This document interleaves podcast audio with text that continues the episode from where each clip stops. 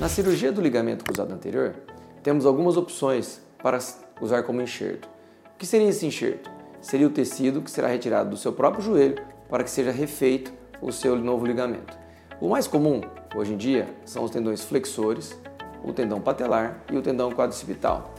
Tal escolha vai depender muito do tipo de esporte que você mais faz ou da característica biofísica do seu joelho.